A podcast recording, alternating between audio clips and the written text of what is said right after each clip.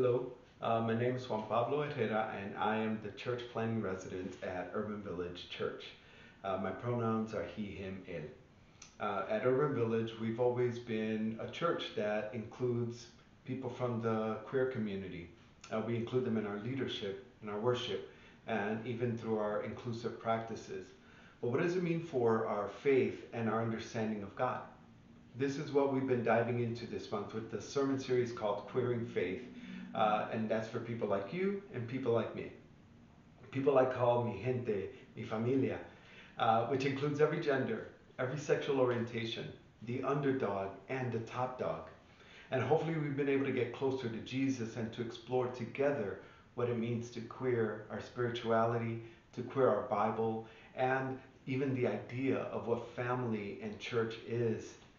And as we end Pride Month, I hope that this journey has taken us and will take us to the margins where Jesus can always be found. Will you pray with me?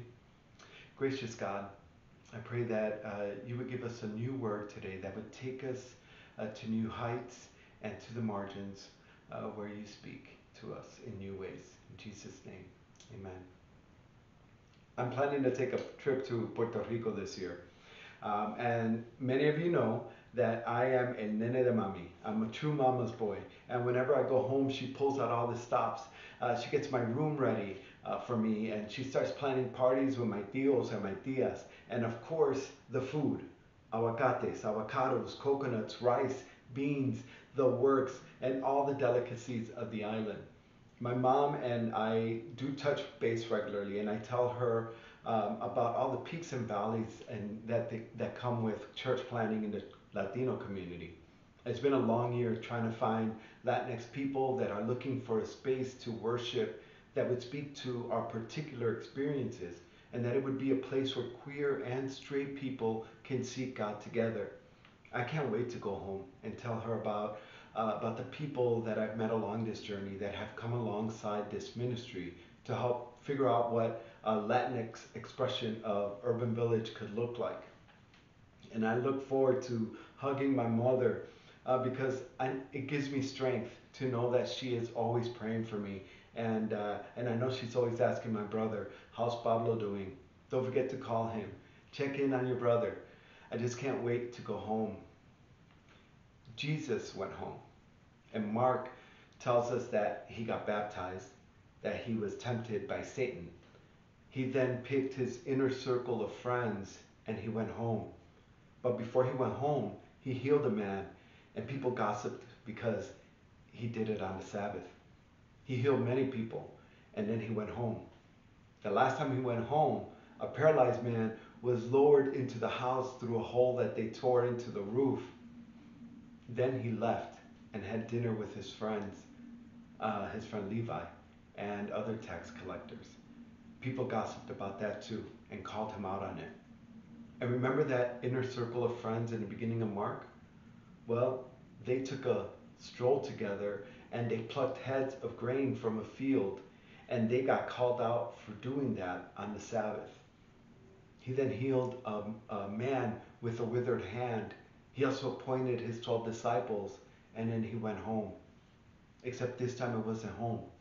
Some translations say, don't even use the word home.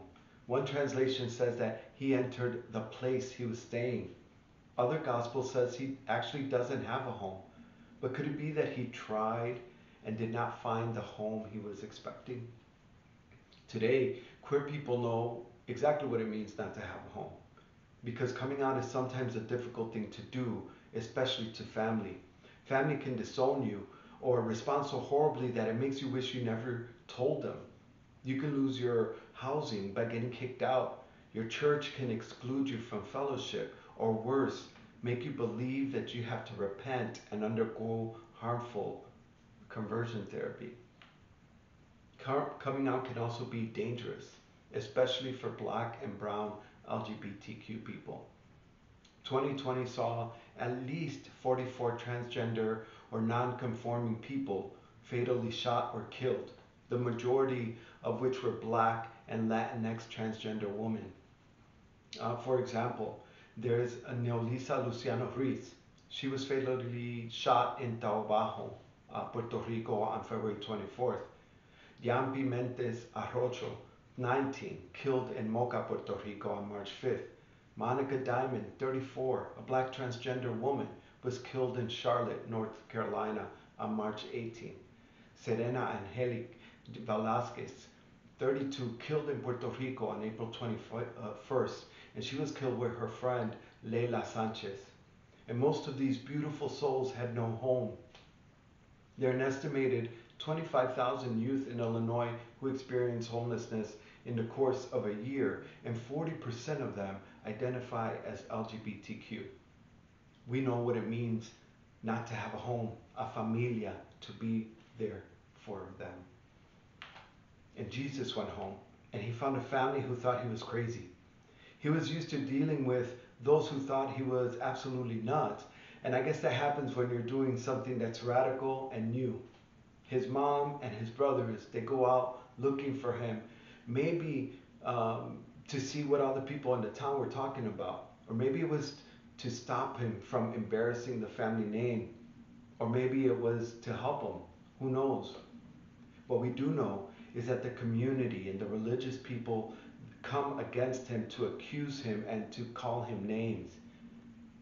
They don't even say that he had a mental illness. They actually say he was possessed, and not just by any demon. They say he was possessed by the prince of all demons, Beelzebub. They attack his reputation and they try to bring him down. this doesn't work. As Jesus responds to them over and over, most of the times in parables. But then comes his family. They remind, they remind him that his mom and his brothers and his sisters are there and they want to see him. Jesus responds by asking, Who are my brothers and my uh, who are my mothers and my brothers? It sounds a little mean, and maybe like he is uh, discarding the family he grew up with, almost as if they were not important to him. And I don't think that he was dismissing his family here. I think that this was a message of inclusion. Here, I think uh, he was doing was enlarging that circle beyond our comprehension. Familia then becomes anyone who loves God with all their heart and their soul and their mind and their strength. Familia are those who go to the margins, knowing that God speaks from the margins. And that includes fabulous lesbians, bisexuals, gays, trans, and everything in the spectrum. This is Pride Weekend, where we commemorate the Stonewall Rebellion that started on June 28, 1969, in response to police raids that were happening in gay bars. Gay bars were a place of refuge for LGBT people, and many of them flocked to them because this was where their true family was, their chosen family. Queer people see their story in the story of Jesus, rejected and neglected, abused and thrown away, and even killed.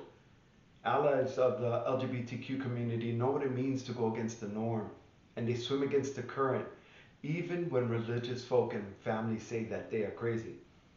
Queering faith, then, it means trusting in God when systems fail to assert the worth of all peoples. Queering faith means turning social norms upside down. It means actively seeking and talking with those on the margins and connecting on a deeper level. Queer faith means experiencing joy and wonder in our diversity and by welcoming those who Jesus welcomes. Queer faith is to be radical and virtuous and inclusive. We can all queer faith and enter into this queer family that Jesus is speaking about. You and me. Una familia who will be there for each other through thick and thin, ride or die. And today I invite you, like Pink says, to raise your glass if you are wrong in all the right ways. All my underdogs, you will never be anything but loud and nitty gritty. So raise your glass, glass with me. Welcome home. Familia es familia.